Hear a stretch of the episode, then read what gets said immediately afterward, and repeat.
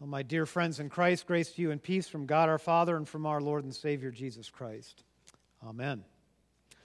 Well, today is the last Sunday in the season of Epiphany, with Lent beginning in just three days on Ash Wednesday. And we typically end this season of light, season of revealing who Jesus is as the Son of God, the bringer of the kingdom of heaven by sharing the story of his transfiguration. That mysterious episode, you remember, where Jesus hauls a few of his closest friends up on a mountaintop with him, and there he is revealed to them for who he really is as the fulfillment of the law and the prophets. Moses and Elijah mysteriously appear with him, and the voice comes from heaven This is my son, the beloved, listen to him echoing that voice that we heard at his baptism. It's all kind of fantastical stuff, and I suppose an appropriate way to end the season of Epiphany and bring us into Lent, where we will see not only who Jesus is, but we'll start to hear the story of what Jesus actually does for the sake of the world he loves. But we're not going up that mountain today. Um, the reason we're not heading up that mountain with Jesus is because I don't think we've quite finished with Jesus on this other mountain, the one in which he gave his first sermon in Matthew's gospel, that Sermon on the Mount, which we've been spending some time with over the course of these last Sundays. Because of where Easter falls this year, we don't get the full eight weeks of the Epiphany season. It's kind of cut a little bit short. And then we don't get the rest of his Sermon on the Mount. So I thought, to heck with that. I want to hear what Jesus has to say, especially in this text that I shared with you just a moment ago about worry, where he says, Don't worry. Don't worry about anything. Hmm. Don't worry about anything, he says. Well, that's a nice sentiment, but good luck telling us not to worry. That's like telling your spouse to calm down in the middle of an argument. Good luck with that, right? Don't worry. Don't worry about anything. Worry. seems like it's built right into our DNA, you know? The mark of a mature person is one who has learned to worry appropriately, right? About the things that are worth worrying about, the things grown ups worry about their jobs, their relationships, their kids, their clothes, their cars, their ho- houses, their government, the economy, their health, their schools, their football team, all of it, right? We kind of know our kids are on the path to maturity when they start worrying appropriately about things like grades. Uh, and the condition of their hair and their clothes and any odors that might be emanating from them before they leave for school in the morning, right? There's this sneaking suspicion among us, I think, that if you don't worry appropriately about the things that need worrying about, you must not be a serious person. If you've adopted the what me worry attitude, you'll probably grow to look like that jug eared, empty headed mug on the cover of your bulletin this morning, the fictional character Alfred E. Neuman, whose face has graced the cover of every Mad magazine for the last 73 years. Right? Anybody read Mad when they were growing up? There's a few of us here, I bet, that did. Um, it's not even in print anymore, but it's online every month, and I think they still might mail it to a few subscribers. But his catchphrase, Alfred E. Neuman, what me worry? Um, it carries with it that subtle or maybe not so subtle implication that the world is indeed full of all kinds of things worth worrying about. And it's kind of been Mad Magazine's mission for the past three quarters of a century to make fun of those things that we worry about, from politics to culture. And that anxiety and fear and worry that we carry around with us carry into our beds every night. That's as real as the newscast that you watched hours before you went to bed, telling you everything that you ought to be worried about. And if it's not the newscast itself, it's the 30 commercials that were aired during that newscast telling you everything that you should be worried about you, huh? that maybe you could fix with the right prescription drug, huh? or the right automobile, or the right investment company. Lots of things to worry about. And all that makes Jesus' words near the end of his Sermon on the Mount in Matthew's Gospel seem quaint, if not downright naive. Huh? Don't worry about anything. Don't worry about what your life, what you will eat, or what you will drink, or what you'll wear. Is not life more than food, and the body more than clothing? Can any of you, by worrying, add a single span to your whole span of life? Don't worry then. Don't say, What will we eat, or what will we drink, or what will we wear? It's the Gentiles, it's the nations that worry about these things. And your Heavenly Father certainly knows that you need these things, but instead, instead, strive first for the kingdom of God and His righteousness. And all these things you'll find will be given you as well. So don't worry about tomorrow, for tomorrow will bring worries of its own. Today's trouble's enough for today. Huh.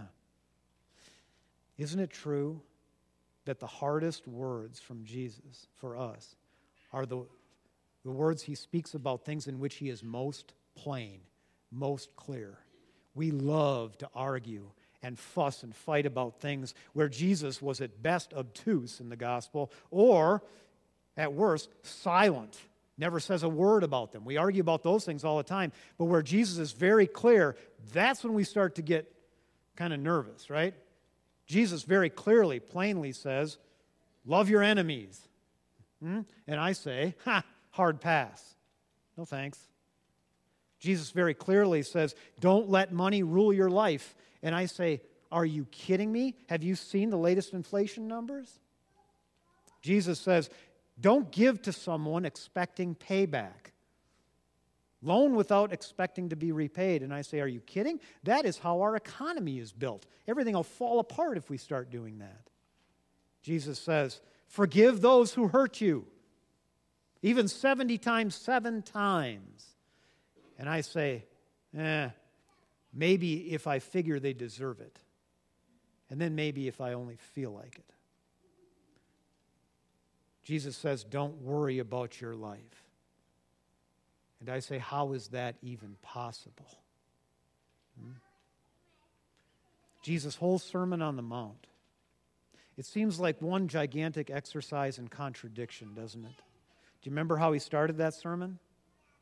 Blessing all of these people, telling us that God, in God's kingdom, the ones most blessed, the ones most happy, most worthy of envy, the ones who probably have the least to worry about are the ones who, in fact, look like they have the most to worry about the mourners, the poor, the hungry, the powerless, the persecuted. And then he goes on in that sermon to up the ante on every one of the commandments, suggesting that if we're really God's people, pretty soon our actions will start to actually fall into line with our hearts, and our hearts will be geared towards God's will. Then he goes on he doesn't stop there. He goes on to further suggest that the best witness we can make is not by practicing our piety in public. He says, say your prayers in private. Huh?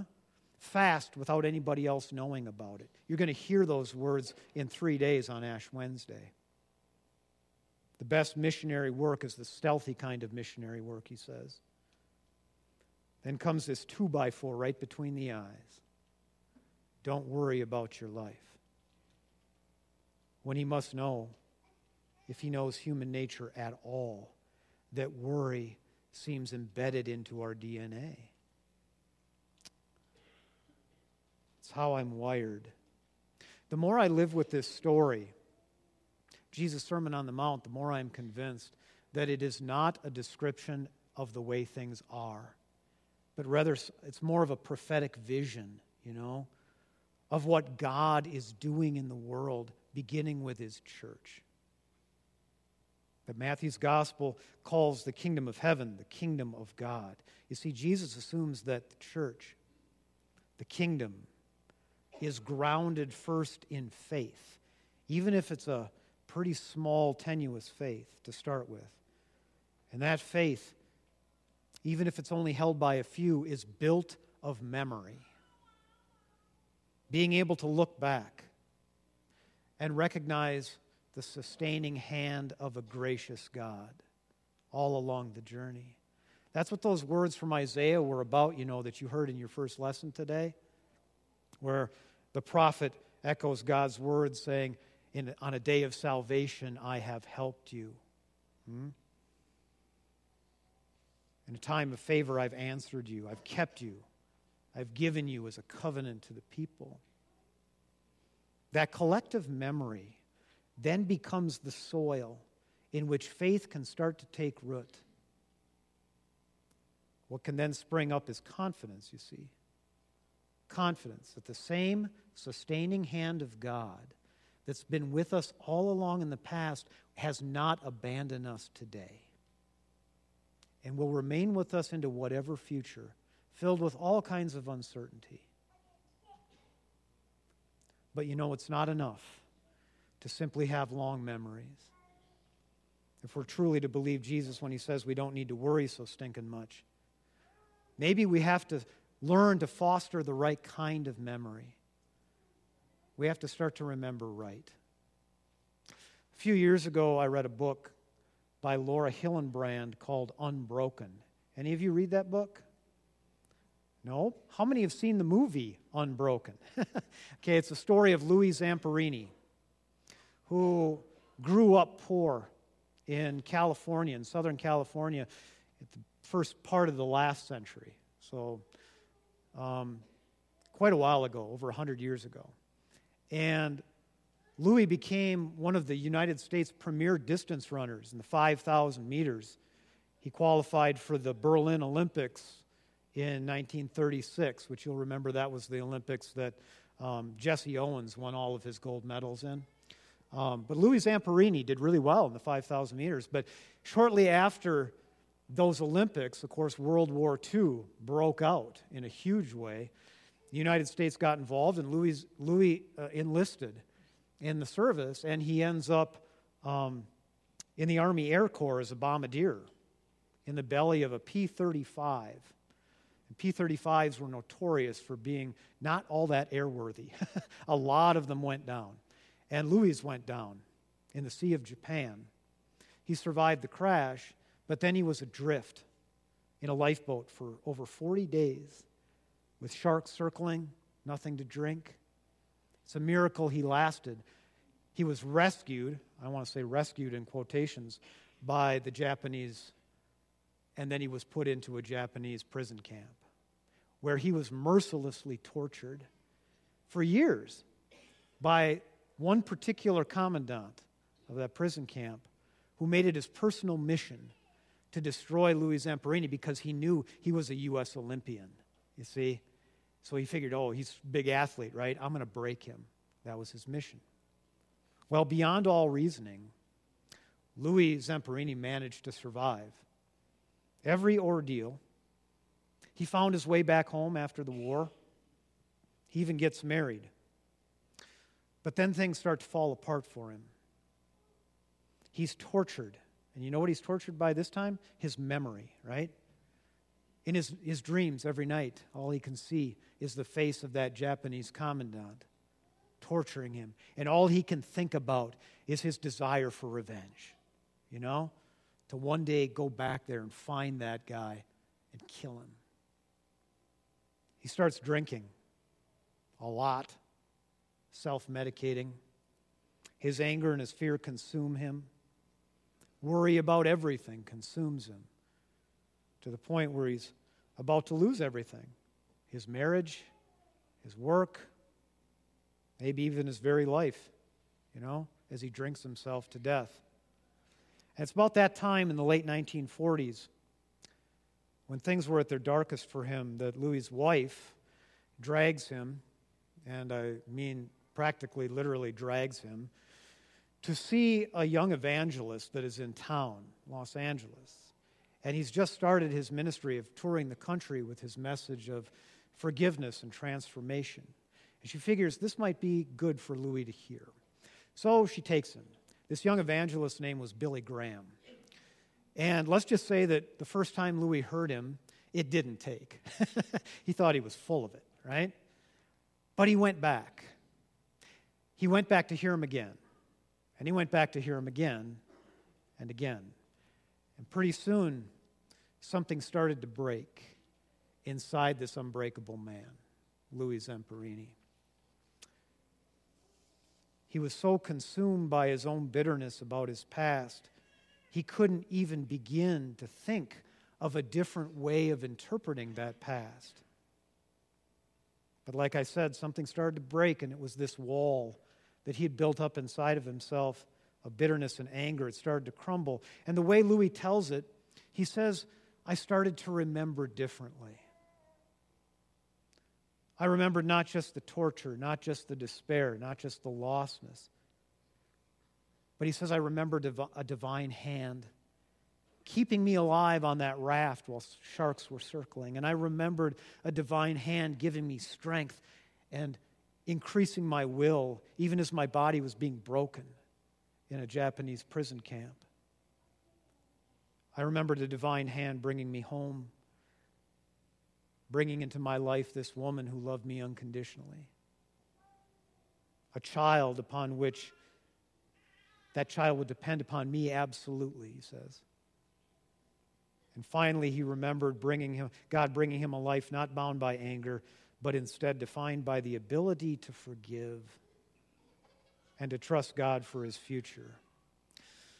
Louis Zamperini ended up actually making trips back to Japan to now visit these prison camps that were filled with his Japanese torturers, right? Because the Americans were occupying Japan. And he remembers actually meeting some of them face to face, the same guards that had made his life miserable, and forgiving them and sharing his message of transformation in Jesus. And Louis actually ended up starting a camp for boys in Southern California, boys who were at risk, who had grown up like him, very poor and without much of a hope for a future. Now, does that mean that Louis Zamperini, in receiving a faith that gave him a different interpretive lens for looking at his past, does that mean that from then on he never worried about his life, about what was coming next? I highly doubt that because he's human like the rest of us. But somewhere along the journey, he came to the truth that worry is nothing more than wasting today's time to clutter up tomorrow's opportunities with yesterday's trouble. So I'd leave it here with some powerful words that were written by Dr. E. Stanley Jones in a book that he wrote called uh, Transformed by Thorns. He said, I'm inwardly fashioned for faith, not for fear. Fear is not my native land, faith is. I'm so made that worry and anxiety are sand in the machinery of life. Faith is the oil. I live better by faith and confidence than by fear, doubt, and anxiety. In anxiety and fear, my being is grasping for breath. These are not my native air. But faith and confidence, I breathe then freely. These are my native air. A Johns Hopkins University doctor says, We don't know why it is that worriers die sooner than non worriers, but it is a fact. But I, who am simple of mind, think I know. We are outwardly and inwardly constructed in nerve and tissue, brain, cell, and soul for faith and not fear. God made us that way. To live by worry is to live against reality. And if you need something simpler, then hear these words from author Mary Crowley, who writes Every evening I turn my worries over to God. God's going to be up all night anyway. No reason for both of us to be. Indeed. Thanks be to God. Amen.